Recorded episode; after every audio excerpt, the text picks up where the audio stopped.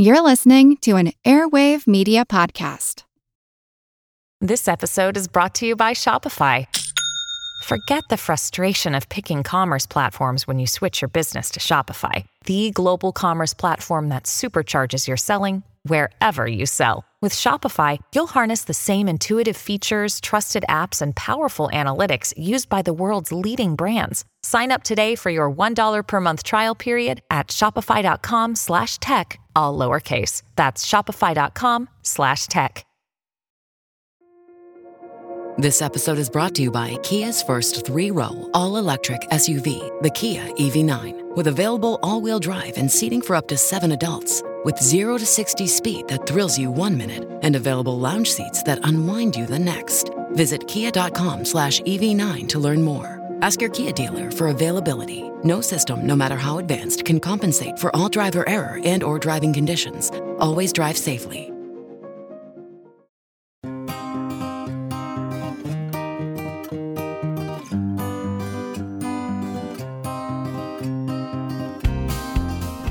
Here are some big headlines from the world of the very small. This is the year that quantum computers leap out of the lab. Quantum computing breakthrough could change life completely. Quantum physics is invading biology. Now, it's not a leap to say that the quantum era has been proclaimed, or at least that the term quantum is flying around like a greased photon, but it may not be clear what that means for our everyday lives. I mean, what has the wave particle duality ever done for me personally? And what will it do? I'm Seth Shostak, or maybe I'm not. I'm Molly Bentley. Welcome to Big Picture Science, produced at the SETI Institute, where researchers investigate the nature and origin of life. On Big Picture Science, we step back to get the wide angle view on science and technology. And in this episode, the tech industry has proclaimed that your laptop will soon go the way of VCRs and floppies. Instead of bits, your next computer will use qubits, process at stunningly faster speeds, and possibly solve the most intractable scientific problems. Find out what it means to be at the dawn of the quantum computing age, the weird case for the universe itself being a quantum computer, and how a new field of study for the living world, quantum biology, may even revise our definition of life. It's weird stuff. It's quantum, why we want 'em.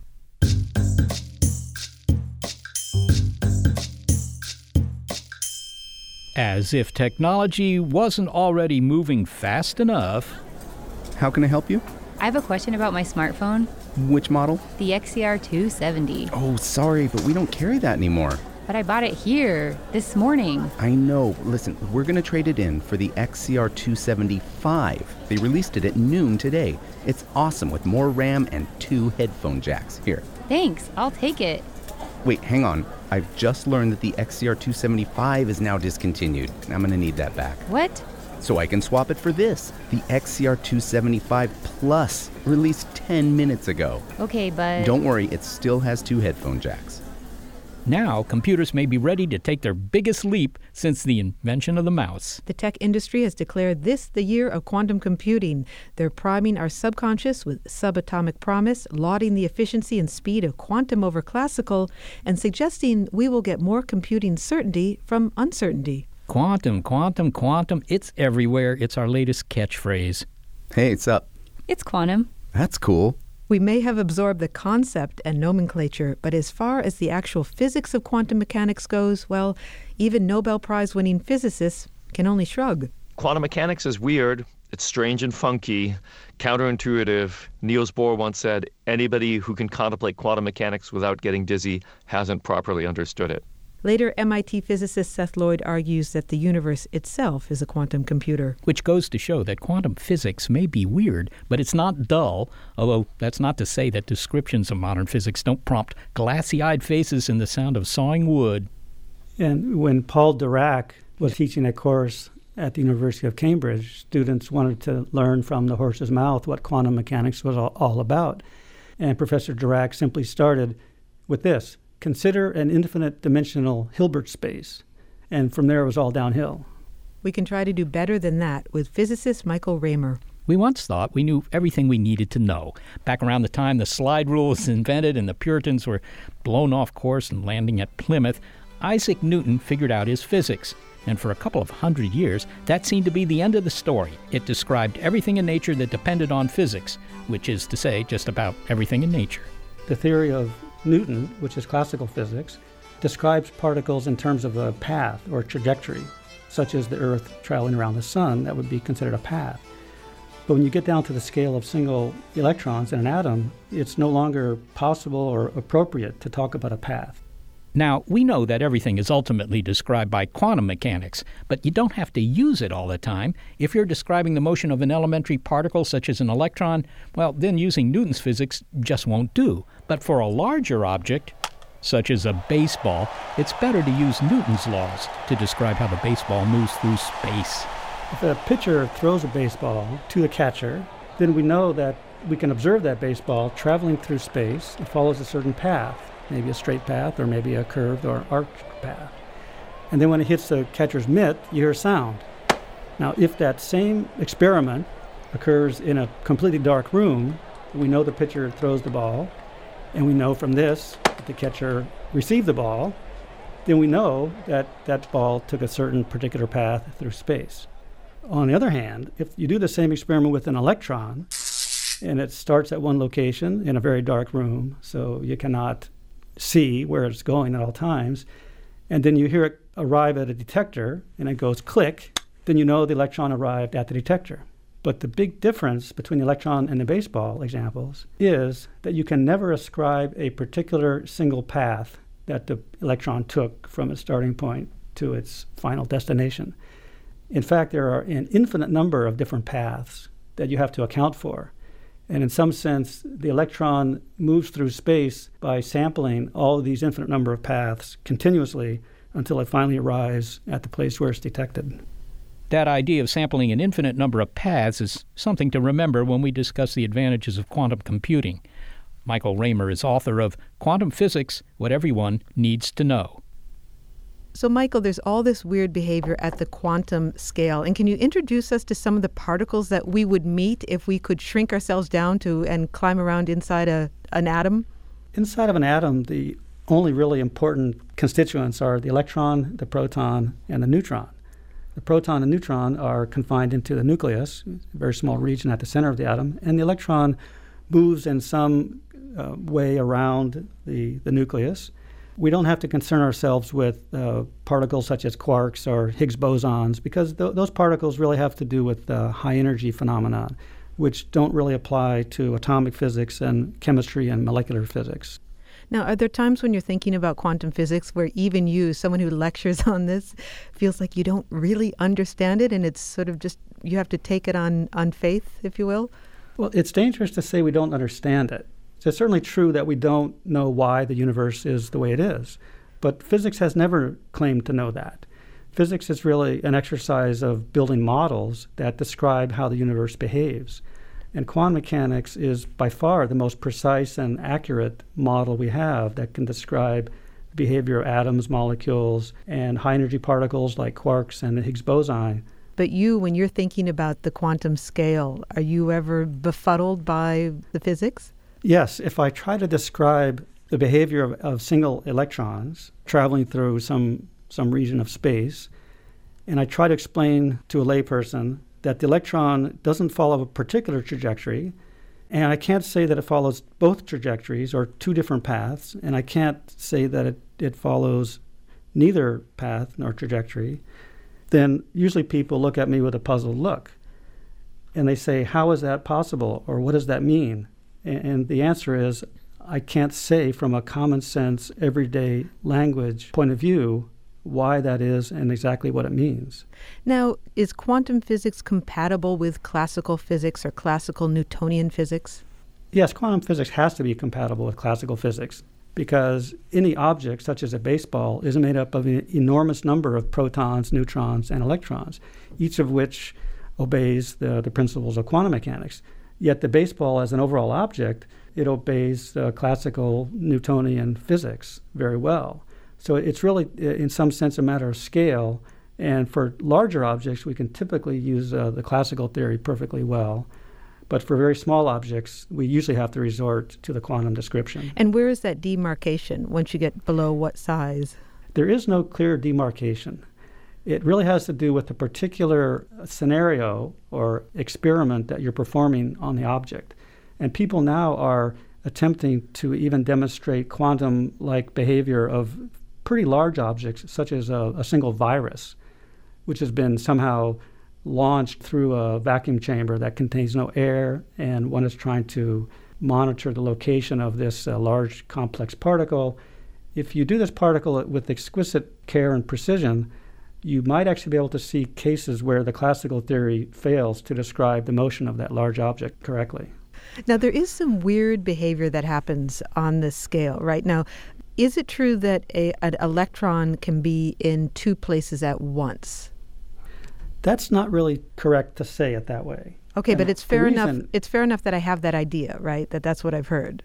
It's fair enough, but it's uh, it's a misuse of language, and it's an important point because the whole distinction between quantum physics and classical physics is the very fact that when you're talking about a single elementary particle like an electron, the concept of position or location is not actually a valid concept. So it's not correct to say the electron is in two places at once, nor is it correct to say that it's uh, in neither place. It's really that that question has no answer until you make an observation and you look and you see where it is. And now, when you do that observation, you look, you see, oh, it's only in one place. What is quantum entanglement? Quantum entanglement is a description of two particles that are both being described quantum mechanically. An example would be if I have two electrons, and each electron could be in one of two different boxes.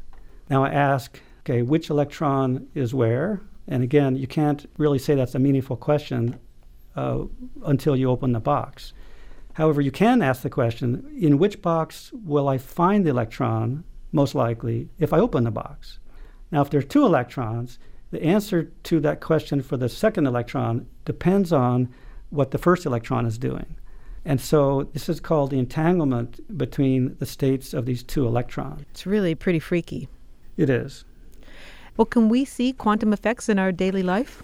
You can't see them directly, or at least you wouldn't perceive them as quantum mechanical effects. However, every time you look at a LED, a light emitting diode, it's emitting light in a way that has to be described correctly using quantum mechanics. In fact, the Nobel Prize was recently given for the invention of the blue light emitting diode.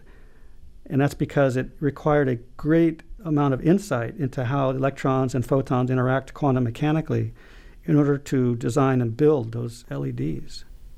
So, the properties of quantum physics that we already rely on for everyday objects, including, I might add, cell phones and GPS, are now being applied to a new generation of computers that he says would operate differently than the classical variety, which is the one you used earlier to download that banana bread recipe. In an ordinary computer, one switch will affect its neighboring switch. So if the first switch is on, it may cause the second switch to be on. The, the on off nature of, of these switches is called binary, and you can call those zeros and ones, but I'll call them on and off. A pioneer of quantum computing, MIT physicist Seth Lloyd says each zero or one is a bit of information. It's a way of coding information, such as the amount of charge on a capacitor, a device for storing electrons. Like zero is, you know, whole bunch of electrons over here, capacitor uncharged. One is a whole bunch of electrons over there, capacitor charged up. And in an ordinary computer, there are millions of these switches all arranged in a certain way, and there's a cascade of one switch affecting its neighbor and then that one affecting its neighbor, etc. And this leads just like to a, a large calculation, almost like a mechanical calculator. But at no time in those ordinary computers is there quantum entanglement in a quantum computer, say you're storing a, a, bit on a single electron, you can have, you know, electron over here, that's zero, electron over there, that's one. But because of the funky nature of quantum mechanics, you can have electron here and there at the same time. That can't be done classically, but if you can do that in a quantum computer, then you can do computations in a way no classical computer could.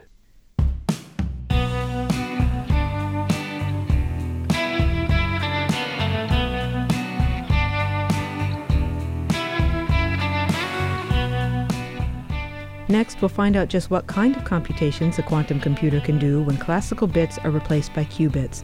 Also, Seth Lloyd on why the universe is a quantum computer. Many thanks to Michael Raymer for sharing with us the big ideas in the world of the very small. He's a physicist at the University of Oregon and the author of Quantum Physics What Everyone Needs to Know. It's Quantum Why We Want 'em on Big Picture Science.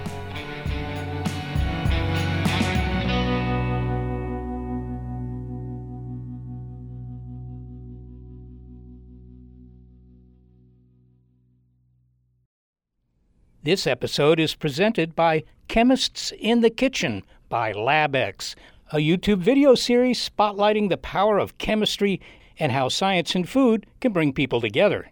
In each episode, real scientists walk you through things like making your own cheese at home, the chemistry behind souffles, methods for botanical infusions, the formula for perfect deep fried chicken, and much more.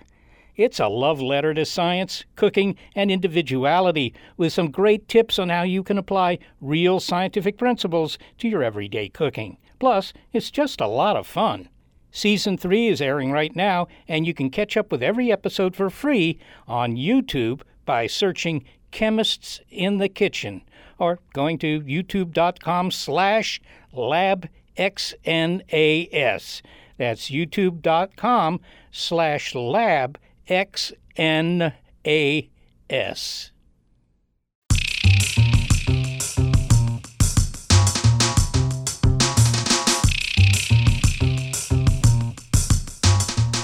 Physicist and mechanical engineer Seth Lloyd is a pioneer of quantum computing. In his lab at MIT in Cambridge, Massachusetts, he designed one of the first practical quantum computers. In his early 20s at Cambridge University in the UK, he came up with an explanation for why particles become entangled. He presented it as part of his doctoral thesis in 1988 and then heard not thunderous applause, but crickets.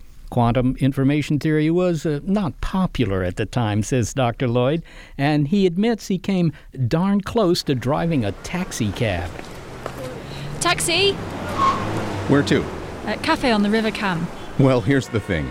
That cafe was on the right bank of the river this morning, but a spontaneous spin flip has altered the wave function, and while there's a 28% chance it is where it was, Heisenberg's uncertainty principle suggests we won't know until we get there. You know, it's such a beautiful day. I think I'm going to walk. And as much as we'd love to have the experience of taking a metaphysical taxi to lunch, we're glad that Dr. Lloyd maintained his interest in quantum theory, eventually developing an experiment in quantum teleportation. He joins us to explain how quantum computing, qubits rather than regular bits, will change everything. Seth, we're hearing a lot about the advent of quantum computing, but since quantum mechanics is so strange, so counter to our intuition, do we really grasp it well enough to build computers? Good question. Well, quantum mechanics is weird. It's strange and funky, counterintuitive. Niels Bohr once said, anybody who can contemplate quantum mechanics without getting dizzy hasn't properly understood it. So you're right. It's weird.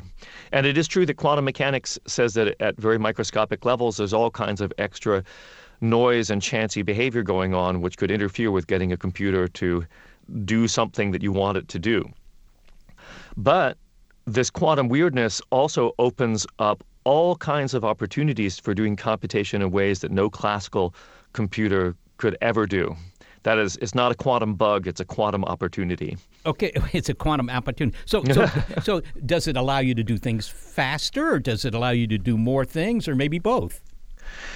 Well, so quantum computers, the devices that store information at the level of you know individual atoms, photons, elementary particles, or funky quantized superconducting circuits, and then it processes that information using the laws of quantum mechanics.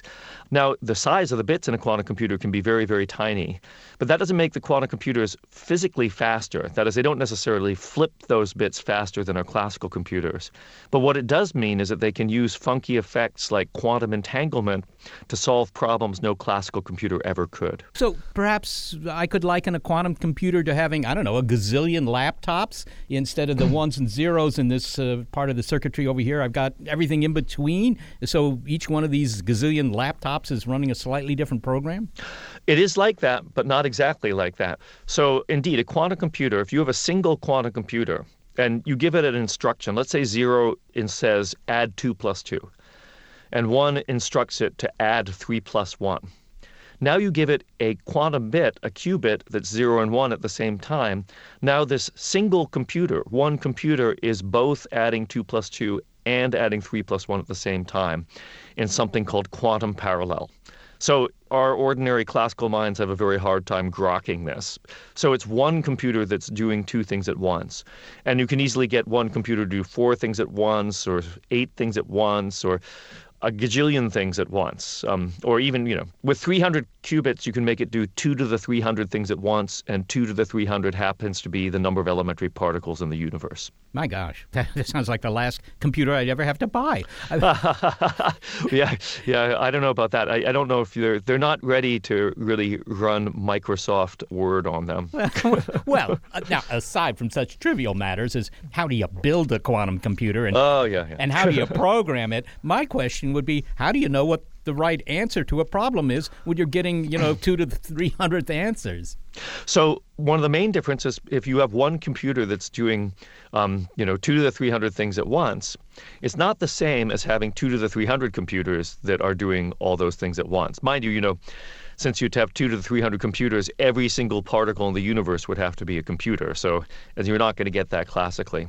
Basically, if it's doing all these things at once, and you ask it during the process, what's it doing, it will just say, I'm doing one of these things, but it's just a random choice between all these different possibilities. So let's say it's just adding 2 plus 2 and 3 plus 1 at the same time, and you look at it and say, What are you doing? It will say, Oh, uh, I'm adding 3 plus 1. So that's not very useful because that's just the same thing as taking a classical computer and giving it a random program. But the secret to quantum computing and where the fancy pants quantum stuff comes in is at the end of the computation, you recombine all these different possibilities that are there simultaneously, and you recombine them in a way that gives you the answer to a hard problem. So, Seth, let's say we get these quantum computers and the price comes down from $15 million. We start using them. How would our lives change? Can you give me a sense of what would be different? I mean, would I print my boarding passes faster? What? Probably not. So if it were the case that having a quantum computer was, was like having, you know, two to the 300 classical computers, then you'd be in great shape. You could do all these things in parallel and life would be good. But because to get the advantage, you have to recombine the different quantum waves corresponding to the different computations in a way to get the answer, there's not that many problems that you can do faster. So the most famous one is called factoring. If I have a large number, which is the product of two smaller prime numbers, like, you know, a small example of this would be 15 is the product of 3 times 5. If you have this large number, then you can find the smaller prime numbers, and this would allow you to break all the public key cryptosystems that we use to send information privately over the internet. So if we had one of those, it would be quite disruptive. Uh, it's not surprising that agencies with three letters in their names are funding quantum computing research. Yeah, yeah. Well, I was going to ask you. It sounds like something the NSA is going to want to buy. Well, yes, actually, the NSA, actually, they're very upfront of it from the very beginning. They actually said in a, a, public venue that because their primary job is to protect the secrets of the country, they would prefer that quantum computers not be possible. But because their secondary job is to find other people's secrets, if they can be possible, then they want the first one. Can I ask your opinion? Are they possible?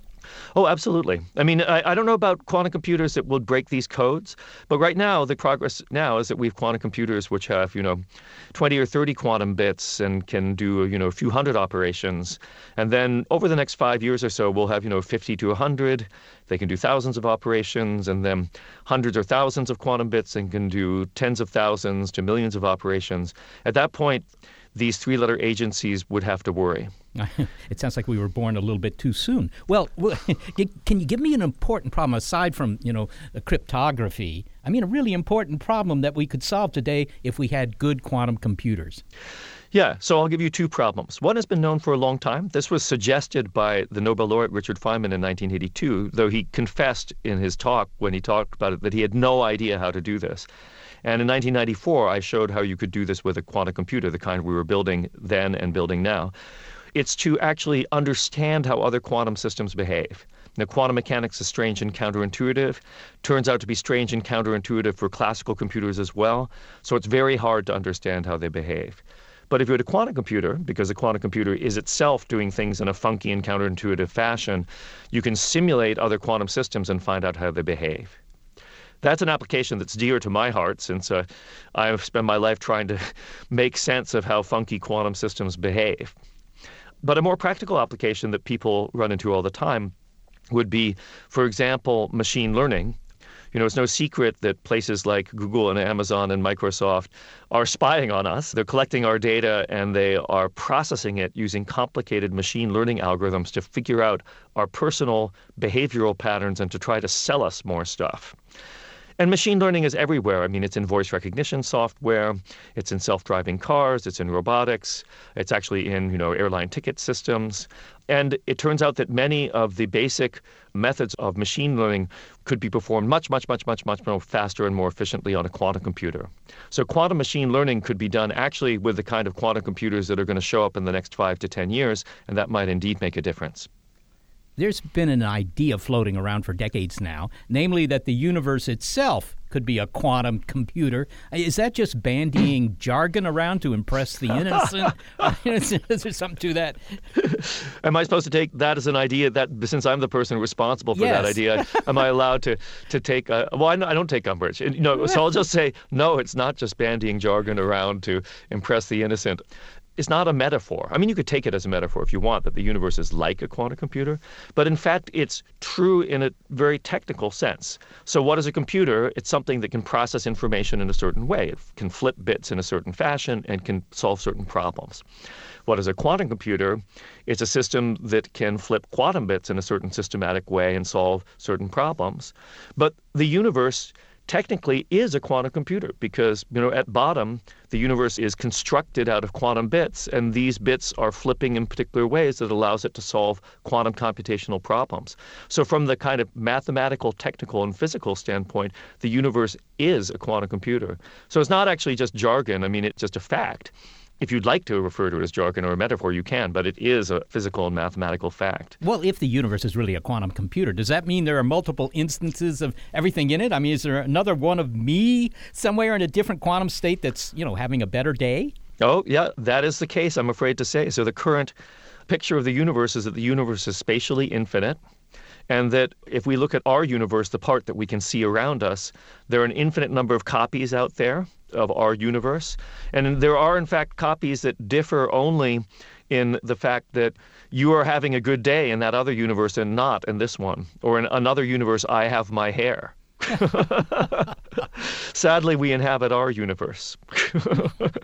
it, you know, this sounds, perhaps this is really a bad analogy, but it sounds similar to the idea promoted by the Oxford philosopher Nick Bostrom that we might be living in a computer simulation that this isn't real here that there we're our lives aren't real it's kind of like the matrix the film yeah so bostrom's idea is that we live in some alien computer that's simulating human beings. And of course, we can't disprove that as long as the aliens don't make a mistake. Though I must say that it seems a bit anthropocentric. Like, why would the aliens be interested in us? You know. Um, however, the same physics that describes how quantum computation takes place shows that if we actually demand we have a physical system that obeys the laws of physics that is simulating our universe, then the smallest system that could simulate our universe is, in fact, the universe itself. So if you ask this putative computer that's simulating us obey the laws of physics and simulate everything down to the last detail, then that computer is the universe. So, so what you're saying is that if this idea were to be correct, it can't be simulating everything. It can just maybe simulating everything going on on the Earth or maybe in our solar system, but it's not doing a very good job uh, with all those planets in you know the Andromeda galaxy or something. Exactly, you're exactly right. So it is very much like the Matrix, in which the aliens simulate only what human beings are supposedly perceiving. Again, I, I personally think that this fails what I call the Monty Python test. The Monty Python test is you come up with an idea and you say, how silly is this? And if it's too silly, as like in many Monty Python sketches, then you shouldn't take it too seriously. And oh. anyway, I think this Bostrom idea is frankly too silly. Okay, all right. So you, you haven't modified then, then Seth, you haven't modified your lifestyle to account for the fact that maybe there's no reality to it and you can just do whatever you want. no, no, no. I, I think I get up, I eat breakfast, I exercise, and I go to work. I'm ha- satisfied with that. Seth Lloyd, thanks so very much for speaking with us. Thank you very much, Seth. It's been a pleasure. Seth Lloyd is a professor of mechanical engineering and physics at MIT. Well, the idea that the whole universe might be a quantum computer is certainly intriguing, interesting, but I got to say, I'm never going to be able to fit that computer under the seat in front of me on the airplane. But, you know, the idea of quantum computers, now that really is a very promising idea because, you know, today if you buy a high-end computer, it usually has multiple processors in it. You know, it isn't just sort of one computer, there might be 8 in there. They're all kind of working together speeding things up. But if you have a quantum computer, well, that might be like having you know ten thousand uh, processors in there, and so you know you can take on the really big problems. Well, what are some of the other really big problems that a quantum computer can take on? We heard that it could break some of the big codes when it comes to encryption, but what else? Well, you know, as uh, Seth Lloyd said, it can't do everything that uh, conventional computers can do, but the things it can do, it does them so much faster that it becomes interesting. For example, except word processing, you said it can't do that yet. Well, I bet it could do word processing. The only thing is, you know, you're going to write all your novels at once. I mean, I don't know how how it would help. Yeah, well, I, I, guess as long as you got the the uh, bestseller out of all those millions of, of novels that you wrote. But okay, decryption, sure. All right, so machine learning problems where you have a huge amount of data that you're pawing through, those benefit from this kind of computation for example, suppose you take all the data that the CDC has about various diseases, right?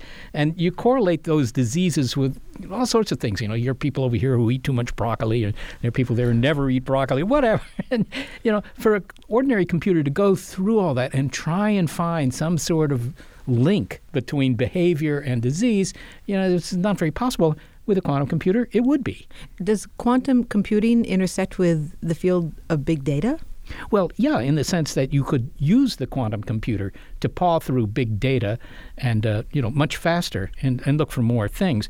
Quantum simulations, uh, the guys who work on you know, quantum computers say quantum simulations, which is to say you use quantum mechanics to simulate quantum mechanics. Whoa, that that may blowing sound my mind. Yeah, sound a little weird, but indeed, quantum mechanics. If you can solve some quantum mechanical problems, you learn a lot. Certainly in physics, that kind of thing. But uh, there are things like uh, simulating some biological processes. You know, you, you, you can't necessarily do that with a standard computer now because it'll take you too long. Can you say more about how quantum computers rely on the strange behavior that we find in quantum physics in order to do this? Yes, it's fundamentally because at the quantum level, uh, nature is a little bit, if you will, fuzzy. Now, this explanation may be a little bit fuzzy, but you remember when Dr. Raymer was talking about how if you take something that's macro sized, like a baseball, and you throw it, right, and you know, you know where it went, you can follow the path of it. But if you throw an electron, well, you don't know where it went, all right? So you can imagine that if you're interested in a particular pitcher. And, you know, this guy can throw good curveballs and he can throw good spitballs and he can throw, you know, whatever, fastballs, whatever the pitchers throw. And you wanted to make an inventory of all that. That'd be a big job, a lot of data because he has a lot of pitches. But if you were uh, an electron pitcher, you see, now you could use quantum computing and you get all the pitches at once, if you will, because you know, he's not throwing just one pitch. He's throwing them all kind of simultaneously. But the computer is coming up with one answer. It's not coming up with infinite answers. Good point. And that's that's to me the tricky part of all this. Sure, it's doing a gazillion computations at once, but I'm only interested in one answer, or at least I can only be interested in one answer at a time. And you have to shape the computer the way you ask the computer questions so that it gives you the answer that you want out of all those computations. And that to me is kind of tricky, but that's what they say they can do.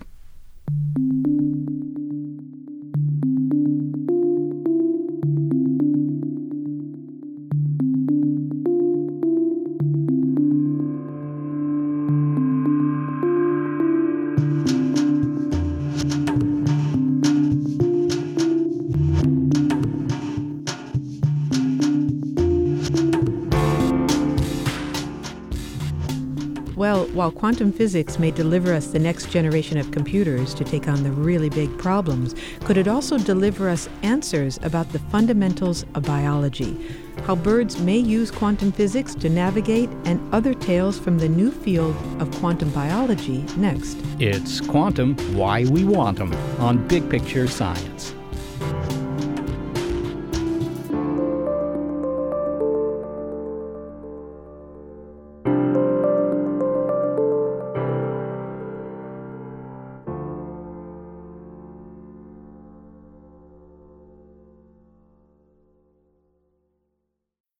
This episode is brought to you by Bumble. So, you want to find someone you're compatible with, specifically someone who's ready for a serious connection, totally open to having kids in the future, is a tall, rock climbing Libra, and loves rom coms with vegan pizzas on Tuesdays just as much as you do. Bumble knows that you know exactly what's right for you. So, whatever it is you're looking for, Bumble's features can help you find it. Date now on Bumble.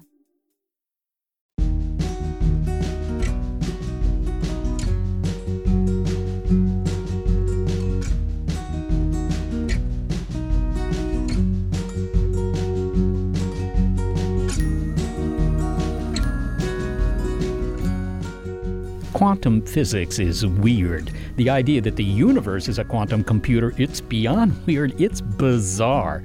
But we may have to adjust to the fact that spooky behavior, as Einstein called quantum mechanics, surrounds us, maybe even closer than that. It may be responsible for the basic workings of life itself. From how plants photosynthesize to how birds navigate, the new field of quantum biology claims to have discovered strong evidence that life itself depends on quantum mechanics. Scientists working in the field of quantum biology say they may be on the verge of explaining what keeps us alive, says Johnjoe McFadden, a biological scientist at the University of Surrey in the UK. This is a truly new idea because most scientists have believed that all you really needed to understand life was to understand chemistry, you know, molecules, nucleotides, amino acids. And yeah, sure, organic chemistry, it's incredibly messy and it's hard, but at least you didn't have to get down to the quantum level. But that may be about to change. While it's true that most aspects of existence can be described by Newtonian mechanics, our heart beating, our run through the park, life now seems to be rooted in the quantum realm. Life on the Edge is Dr. McFadden's book about the growing field of quantum biology. Up until fairly recently, it was a speculative thought experiment. Many of the quantum pioneers, for instance, uh, Erwin Schrödinger of the famous Schrödinger's cat, did propose back in the 1940s that life depended on these weird aspects of quantum mechanics, but that was just a speculative proposal, and it has remained that way up until about a decade or so ago, when uh, scientists really developed technology to look at how individual molecules are behaving inside living cells. And this technology has only been available fairly recently, and when scientists have used this technology to probe what goes on, for example, inside a leaf or inside our own cells that have enzymes that work to uh, make all the biomolecules in our cell, they find that they're doing this weird quantum stuff, the kind of quantum stuff that electrons do, photons do, but we thought wasn't really relevant to big stuff like people or trees and what is really remarkable about this uh, field of quantum biology is that to a certain extent we're kind of seeing this weird quantum mechanics, the stuff that's usually hidden from sight, it's actually helping to keep us alive. Well, why don't we go to an example? I, I believe you've written that a robin's instinct to fly south, for example, might involve quantum physics. Now, I think everyone has assumed for a long time that birds are able to navigate by sensing somehow the, uh, the magnetic field of the Earth but uh, you know that doesn't i mean i have a compass and I, I, don't know. I never think of it in quantum mechanical terms although perhaps it does work that way. How does a bird sense the magnetic field of the earth in uh, with quantum mechanics? Yeah this is indeed a very exciting and interesting and fascinating uh, field that as you say the boy scouts compass doesn't need quantum mechanics to explain how it works. It just points at north and, and south. But what was discovered about the bird's compass is it didn't seem to behave like a Boy Scout's compass. For example, it needed light. It didn't work in the dark. It needed the bird's eyes to work. And it also didn't distinguish between north and south. It would just kind of point at the nearest pole, whether it was the North Pole or the South Pole. So uh, if you took a bird that was used to navigating in the North Pole into the Southern Hemisphere, it would go in all the wrong directions. So there was something very odd about the bird's sense of navigation, its magnetic compass. And a scientist called Thorsten Ritz, an American scientist, in fact, came up with the idea that, well, this could be accounted for if it involved this peculiar property called quantum entanglement. And this is something so weird that even Einstein couldn't believe it. And remember, Einstein gave us black holes and bending space time, but he said, no, quantum entanglement, that's too weird. But what it allows particles to do is to, when they're separated, they actually still can kind of communicate in a weird kind of way.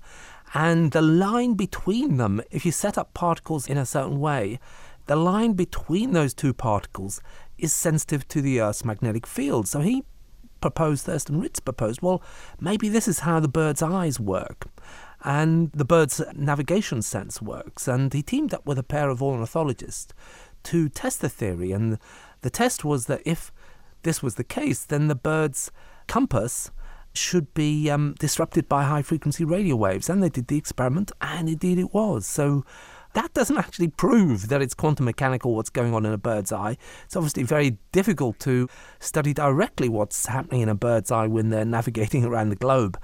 But there's no other theory out there which accounts for these observations. But let, let's assume that it's true. Is that the kind of ability that could be passed?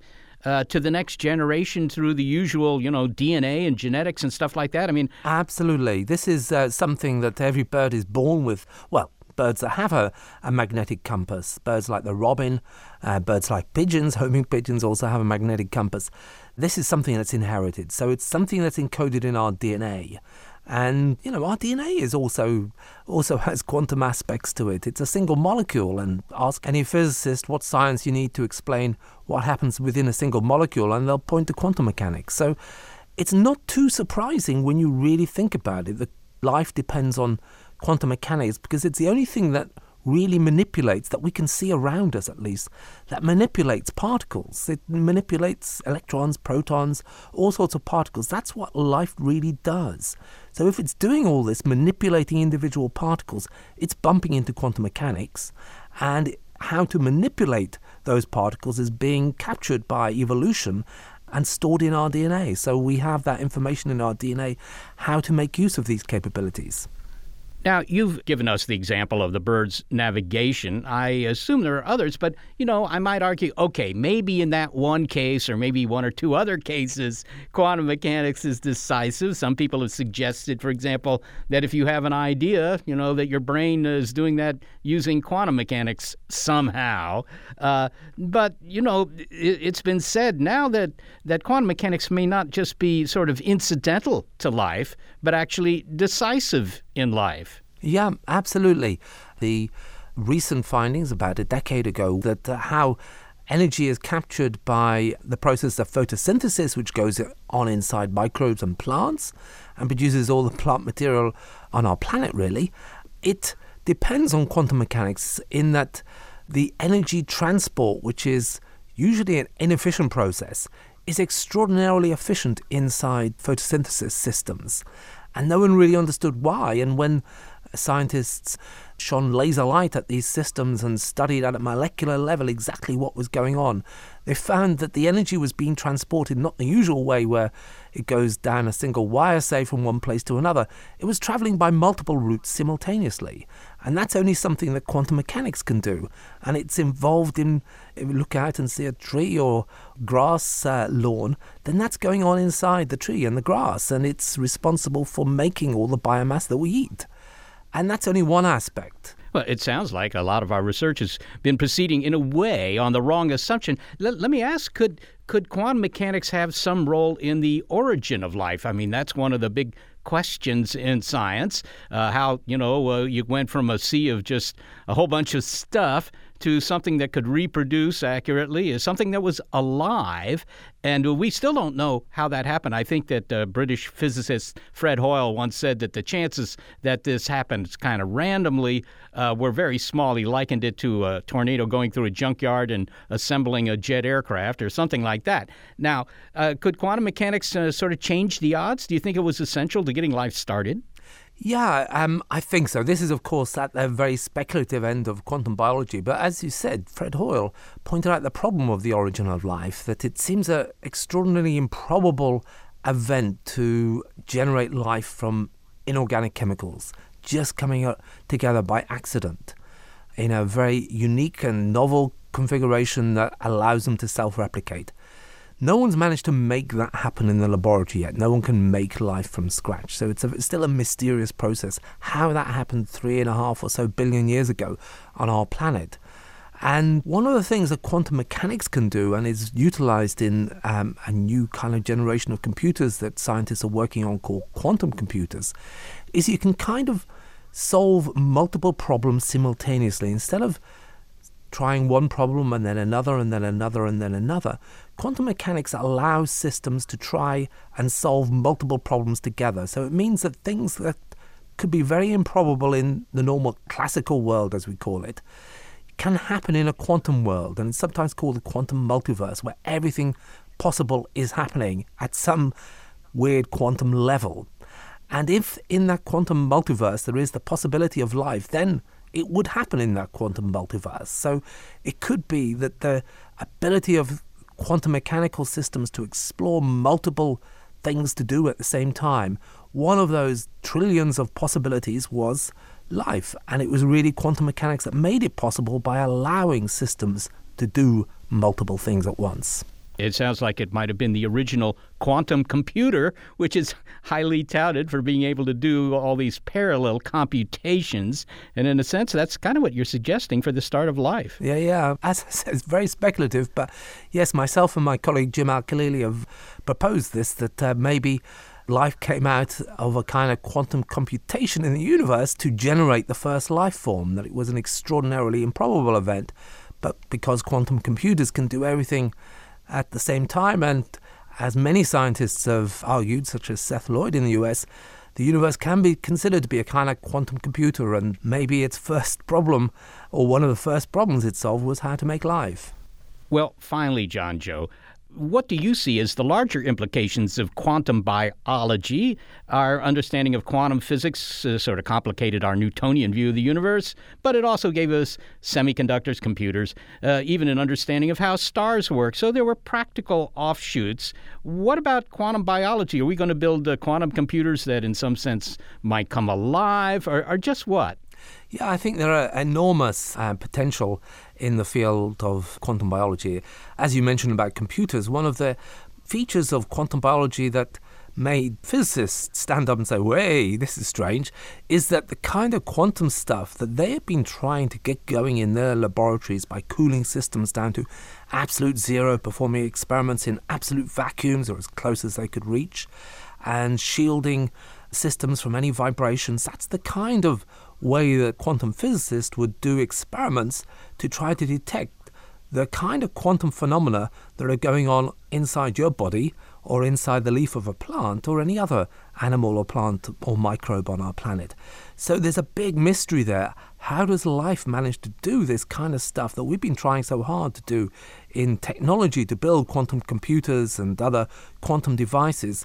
And we're finding it hard to do it at any reasonable kind of temperatures that we live in, but somehow our cells manage to do that. And discovering how they do that, how they manage to achieve these essentially quantum computations inside our cells, could crack the problem of quantum computation and maybe make it amenable to build quantum computers that will work on our desktops. Um, so that's one aspect of it. But understanding how biology works at a fundamental level, understanding how enzymes work is the key to understanding how to design drugs. So, if we are uncovering new mechanisms for how enzymes work, it can enable us to design new drugs, perhaps. So, that's a, another vast area.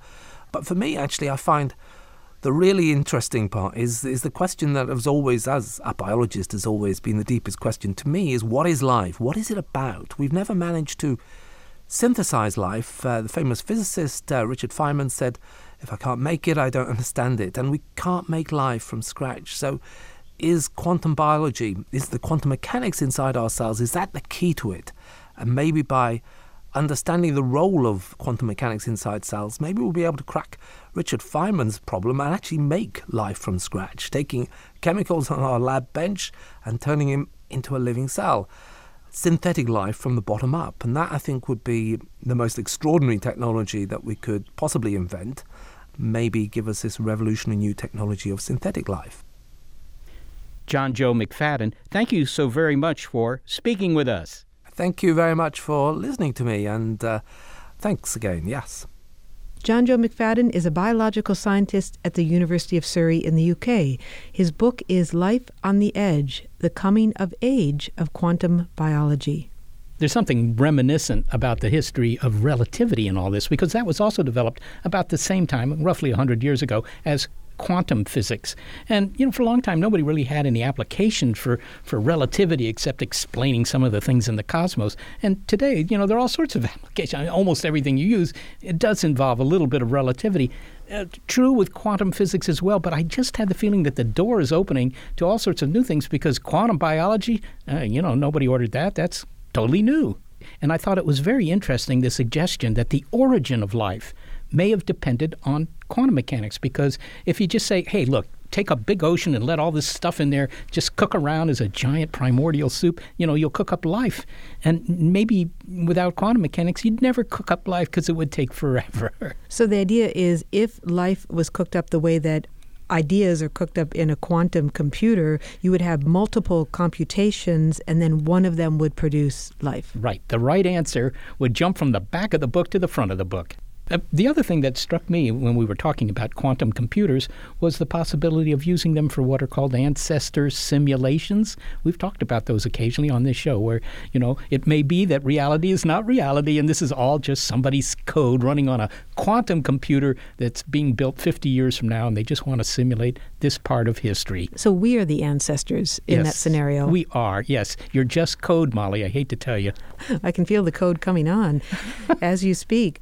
Or, as Johnjoe McFadden says, we use quantum computers and our understanding of quantum biology to synthesize life and Yeah. create synthetic life. Yeah, that's another thing, right? yes, Quantum Jones, here he is, synthetic life. You know, I, I don't know. There are people who are trying to synthesize life today in the labs, and I don't know whether they're using quantum uh, physics, but maybe they should be.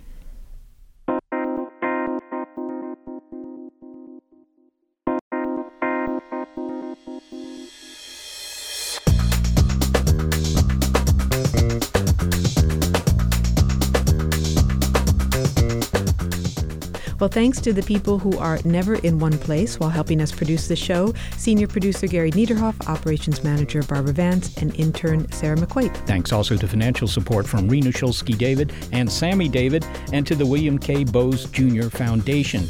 Big Picture Science is produced at the SETI Institute, a nonprofit scientific and education organization whose scientists study the origin and nature of life, including investigating habitable worlds in our solar system. And a big thanks also to our listeners. Your ears have been attuned to Quantum, Why We Want Them. If you'd like to hear more Big Picture Science episodes, well, you'll find them in our archive at bigpicturescience.org and also now on YouTube. And if you're a podcast listener but prefer listening to over the air radio because who knows which path those radio quanta took to reach you, check out the listing on our website of radio stations that carry the program.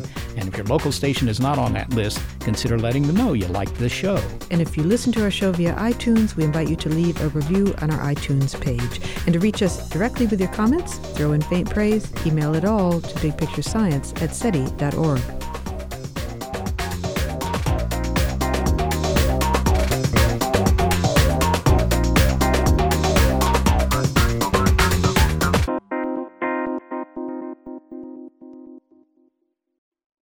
Want to learn how you can make smarter decisions with your money? Well, I've got the podcast for you. I'm Sean Pyles, and I host NerdWallet's Smart Money Podcast. Our show features our team of nerds, personal finance experts in credit cards, banking, investing, and more. And they'll help you make the most of your money while cutting through the clutter and misinformation in today's world of personal finance. You'll get clarity on strategies to help you build your wealth, invest wisely, shop for financial products, and plan for major life events. Listen to NerdWallet's Smart Money Podcast wherever you get your podcasts. Hey there, I'm Dylan Lewis, one of the hosts of Motley Fool Money.